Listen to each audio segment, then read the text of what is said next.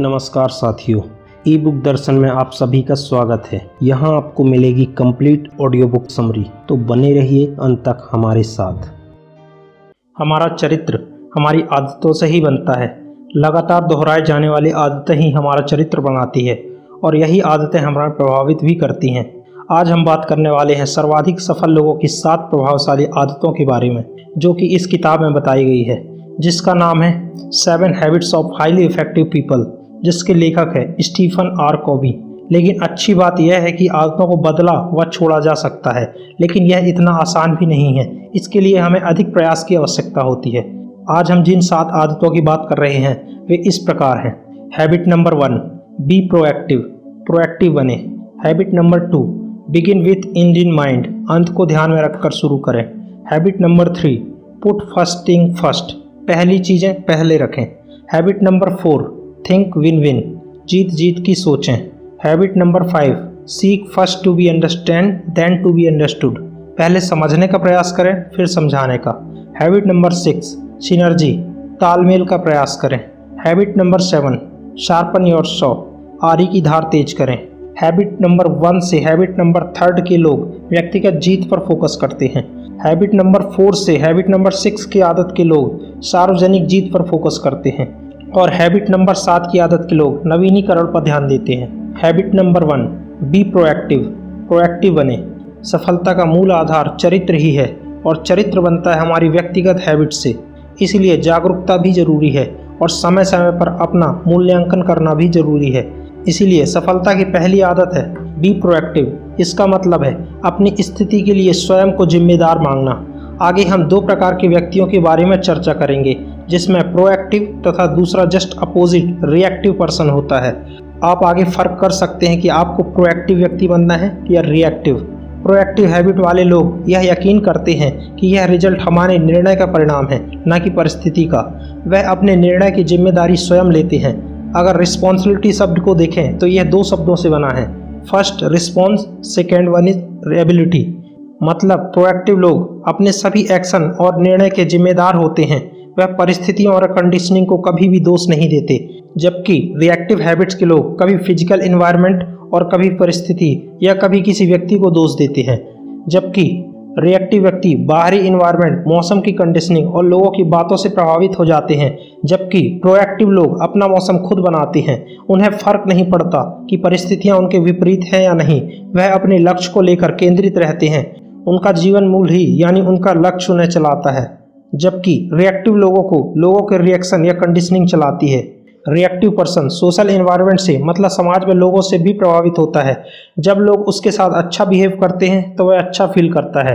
जब लोग उसके साथ अच्छा बिहेव नहीं करते तो वह सुरक्षात्मक रूप में आ जाता है। गांधी जी भी कहते हैं कि हमारी इजाज़त के बिना कोई दूसरा हमें दुखी नहीं कर सकता, भावनात्मक रूप से। इसीलिए हमें इस प्रकार के व्यक्ति बनना चाहिए कि बाहरी होने वाली घटनाएँ हमारे बिहेवियर को चेंज ना कर सकें। इसीलिए रिएक्टिव व्यक्ति की स्टेटमेंट नकारात्मक रूप से कुछ इस प्रकार होते हैं कि मैं ये नहीं कर सकता, मैं ऐसा ही हूँ, वह मुझे गुस्सा दिला देता है। यह उसकी वजह से हुआ, मैं क्या करूँ?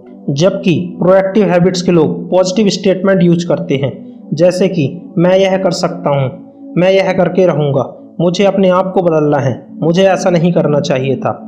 प्रोएक्टिव व्यक्ति अपने हर एक्शन में यह बिलीव करते हैं कि इसका जिम्मेदार सिर्फ़ और सिर्फ़ मैं हूँ इसलिए यदि आपके जीवन में कुछ गलत होता है तो उसका दोषारोपण दूसरों पर ना दें, बल्कि अपने आप को या अपनी आदतों को बदलें।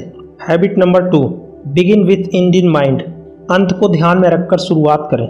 इस हैबिट का मतलब है कि आपको अपनी मंजिल को ध्यान में रखकर यात्रा शुरू करनी चाहिए। कोई भी काम स्टार्ट करने से पहले आप उसका अंतिम परिणाम अवश्य सोचो कि इसका रिज़ल्ट क्या होगा। क्या जो मैं चाहता हूँ, वह मुझे हासिल होगा या नहीं?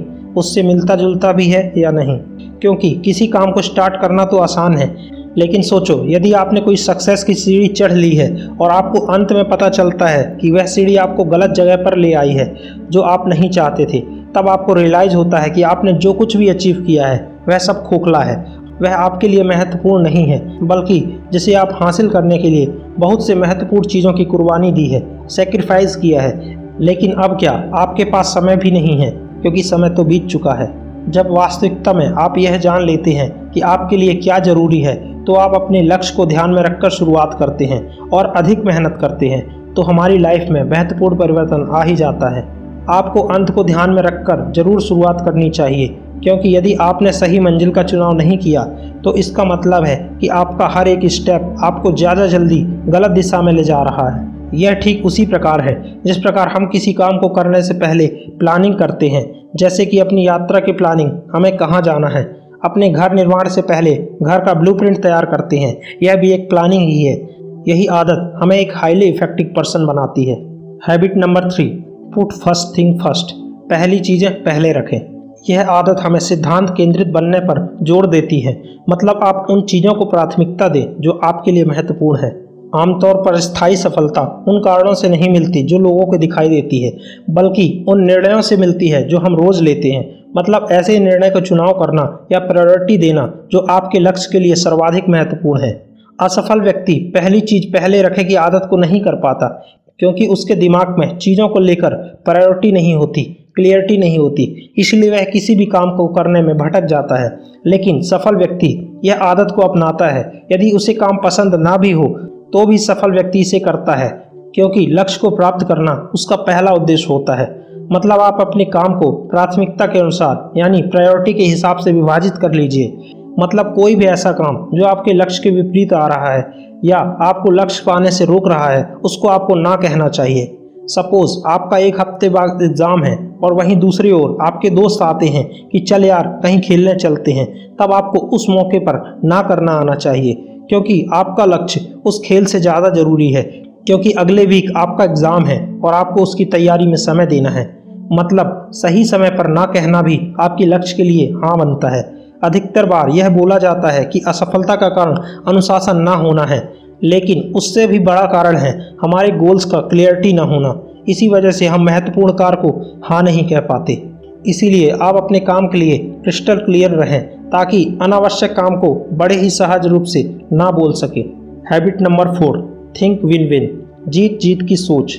समानतः, मानवीय आचरण की पाँच मानसिकताएँ होती हैं। मतलब इन पाँच मानसिकता वाले लोग होते हैं। नंबर वन जीत जीत की मानसिकता। नंबर दो जीत हार की मानसिकता। नंबर तीन, हार जीत की मानसिकता। नंबर चार, हार हार की मानसिकता। नंबर पाँच, केवल और केवल जीत की मानसिकता। चलिए इन मानसिकता को स्टेप बाय स्टेप समझते हैं। नंबर एक, जीत जीत की मानसिकता। इस तरह की मानसिकता वाले लोग कुछ ऐसा तरीका निकालते हैं कि जिसमें सभी लोगों की जीत हो।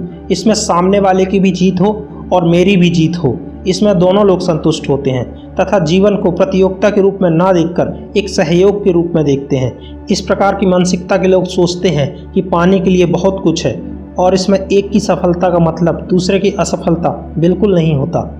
नंबर दो, जीत हार की मानसिकता। इस तरह की मानसिकता के लोग जो कि जीवन को एक प्रतियोगिता के रूप में देखते हैं, जिसमें सामने वाला विरोधी होता है, जिसमें एक ताकतवर तथा दूसरा कमज़ोर होता है। इसमें जीतने के लिए एक का हारना ज़रूरी है, यह एक तानाशाही मानसिकता है। इसमें कोई सिद्धांत नहीं होता, बस अपनी ताकत के दम पर जीत होती है। इसमें मैं जीतता हूँ, आप हारते हो। इस प्रकार के लोग अपनी जीत के लिए किसी भी हद तक जा सकते हैं। इसके लिए कहीं ना कहीं हमारा समाज, परिवार व दोस्त जिम्मेदार हैं। जिसमें हमेशा एक दूसरे से तुलना करने की मानसिकता होती है, वह एक दूसरे से बेहतर होने की मानसिकता रखते हैं।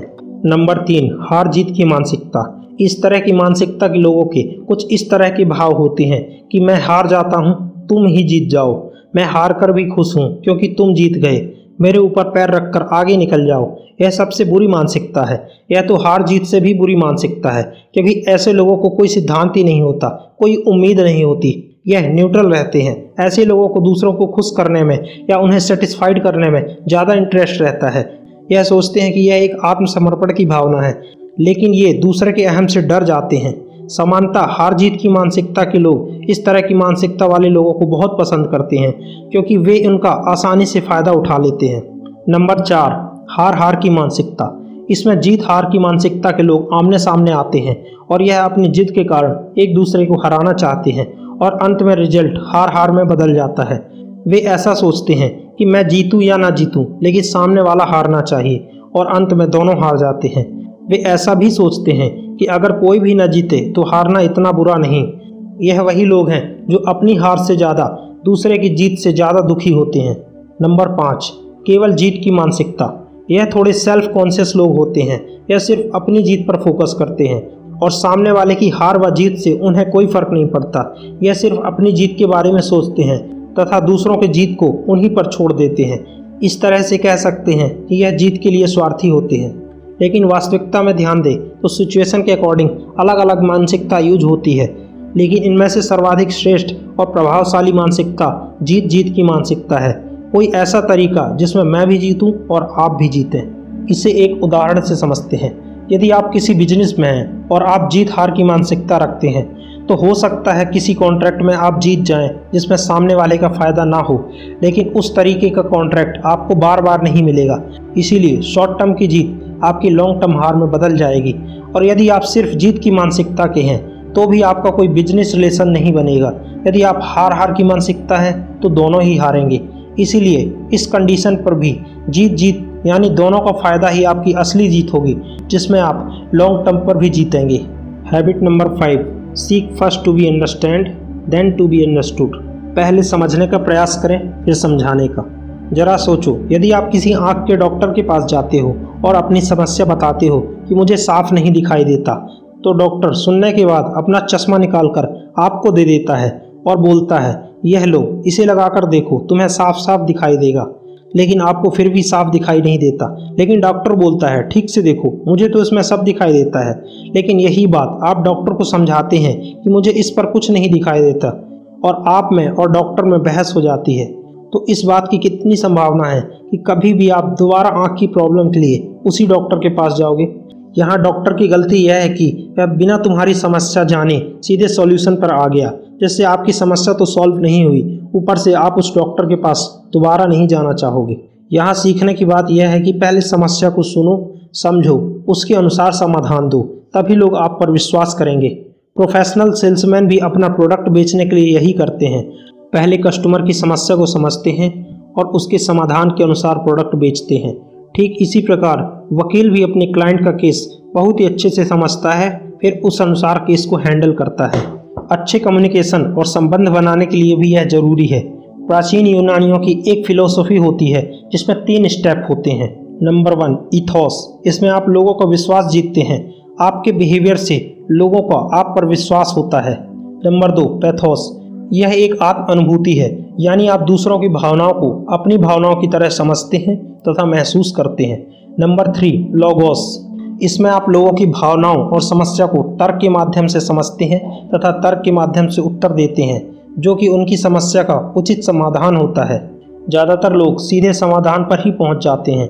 लोगों की भावनाओं और विचारों पर ध्यान न देकर वे सीधे अपने समाधान के तर्क डी डालते हैं। वह सोचते हैं कि यह उनके लिए सही है। लेकिन इसका परिणाम यह होता है कि बोलने वाला और सुनने वाले दोनों अपनी एनर्जी वेस्ट करते हैं और रिज़ल्ट असंतोषजनक और अनसेटिस्फाइड होता है। अगर सीधे शब्दों में कहें तो आप अपनी कथाओं को साइड में रखकर सामने वाले की बातों को ध्यानपूर्वक सुने, समझें तथा उसी के अनुसार उत्तर दें। ऐसा करने से आप उनकी आत्मा को छू लेते हैं। आप लोगों की बात को सिर्फ़ उत्तर देने के लिए नहीं, बल्कि उन्हें समझने के लिए भी सुने। हैबिट नंबर सिक्स सिनर्जीज या तालमेल सिनर्जीज का मतलब तालमेल बैठाना है। यह एक केंद्रित लीडरशिप की पहचान है। यह एक बेहतर मैनेजमेंट की स्ट्रेटेजी है। इसमें आप नए समाधान खोजने वाले बन जाते हैं। अगर इसके मूल सिद्धांत की बात की जाए तो यह नेचर से ली गई है। नेचुरल रूप में भी सिनर्जी मौजूद है। यदि हम दो पौधों को एक साथ लगा दें तो उनकी जड़ें आपस में जुड़ जाती हैं और वह पहले से अच्छे ग्रो हो जाते हैं। ठीक उसी प्रकार, यदि आप एक लकड़ी की जगह दो लकड़ी का यूज़ करते हैं तो उसकी स्ट्रेंथ बढ़ जाती है। सिनर्जी का उद्देश्य ही शक्तियों को बढ़ाना तथा विकास को खोजना है। लीडरशिप टीम वर्क यह सब सिनर्जी का बेहतरीन उदाहरण है। जैसे कि एक आदमी एक लिमिट तक ही काम कर सकता है और जब वह काम करना बंद कर देता है तो काम भी रुक जाता है। लेकिन यदि वही काम टीम के द्वारा वर्क किया जाए तो उसकी क्षमता कई गुना बढ़ जाती है और काम कभी नहीं रुकता। इसे एक उदाहरण से समझते हैं। एक आदमी था जिसे अपनी पत्नी के साथ कहीं ट्रिप पर जाना था। इसकी प्लानिंग उन्होंने काफ़ी दिनों से कर रखी थी।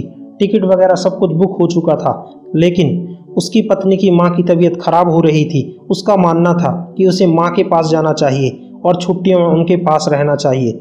नॉर्मल केस में यदि वह फैमिली ट्रिप पर चले जाते तो उनकी पत्नी माँ से नहीं मिल पाती। यदि पत्नी के कारण वह अपने ट्रिप कैंसिल कर देते तो पति के मन में अफसोस रह जाता। लेकिन सिनर्जीज के केस में वे आपस में बैठते हैं और तीसरे विकल्प पर विचार करते हैं। वे दोनों एक दूसरे को एक दूसरे की जगह पर रखकर सोचते हैं कि पत्नी का माँ से मिलना भी ज़रूरी है और बच्चों के साथ फैमिली ट्रिप पर भी जाना ज़रूरी है।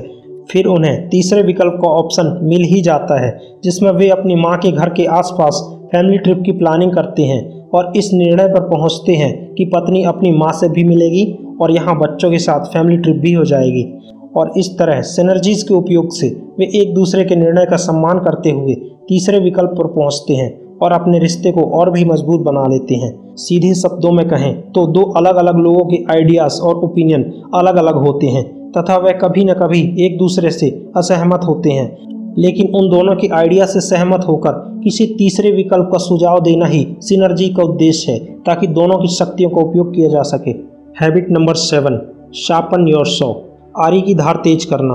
एक बार जंगल में एक आदमी पेड़ काट रहा था और पाँच छः घंटों से लगातार मेहनत कर रहा था और थक चुका था। तभी वहाँ पर एक आदमी आया और उसने बोला कि तुम काफ़ी थके हुए लग रहे हो, क्यों ना थोड़ा देर आराम कर लो और अपनी आरी की धार तेज कर लो, जिससे तुम्हारा पेड़ जल्दी कट जाएगा। यह सुनकर आदमी बोला कि मेरे पास आरी की धार तेज करने के लिए टाइम नहीं है। दोस्तों, यहाँ आरी की धार तेज करने से आशय है कि हमें अपने आप पर काम करना चाहिए, अपनी स्किल्स और नॉलेज को तेज करना चाहिए। हमें शरीर के सभी चार आयामों को मज़बूत करना है। नंबर वन फ़िज़िकल या शारीरिक आयाम। इसमें हमें अपने शरीर को स्वस्थ रखने के लिए नियमित रूप से व्यायाम करना चाहिए और अच्छा भोजन, अच्छी नींद लेनी चाहिए, जिससे हमारा शरीर स्वस्थ रहे और अपने लक्ष्य प्राप्ति हेतु हम मेहनत करने में समर्थ हो सकें। नंबर दो मेंटली या मानसिक आयाम। इसमें हम अपने मानसिक स्वास्थ्य को स्वस्थ रखने की बात करते हैं। सामान्यतः लोग अपने एकेडमिक एजुकेशन के बाद स्टडीज़ करना बंद कर देते हैं।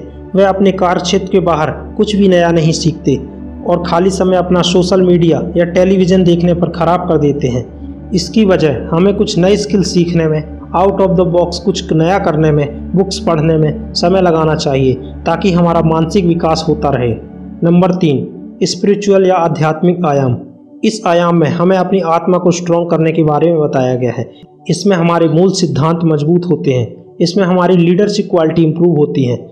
हम ईश्वर के प्रति कृतज्ञ रहते हैं और ईश्वर से प्रार्थना करते हैं, जिससे हमारी इनर पर्सनालिटी निखरती है तथा समाज में हम एक अच्छे व्यक्ति के रूप में निखरते हैं। अपने कार्य क्षेत्र में एक अच्छे लीडर के रूप में उभर कर सामने आते हैं। नंबर चार सोशल या सामाजिक आयाम। इसमें हम लोगों से सामाजिक संबंध बनाते हैं और उनकी भावनाओं से जुड़ते हैं तथा एक दूसरे के कार्य में सहयोग करते हैं, जिससे हम अपने कार्य क्षेत्र में भी विन विन सिचुएशन क्रिएट कर पाते हैं, जिसके कारण हमसे जुड़े व्यक्तियों को भी फ़ायदा होता है और हम अपने साथ साथ समाज का भी भला करते हैं। इससे हमारा सोशल और सामाजिक आयाम भी स्ट्रांग होता है। धन्यवाद। ई बुक दर्शन डॉट कॉम अगर आप भी अपने जीवन में सकारात्मक परिवर्तन चाहते हैं तो अभी हमारे चैनल को सब्सक्राइब कर लीजिए, क्योंकि इस चैनल पर हम आपके जीवन की सफलता के लिए बेस्ट बुक समरीज लेकर आते हैं, और आपके एक लाइक एंड सब्सक्राइब करने से हमें मोटिवेशन मिलता है। धन्यवाद ई बुक दर्शन डॉट कॉम।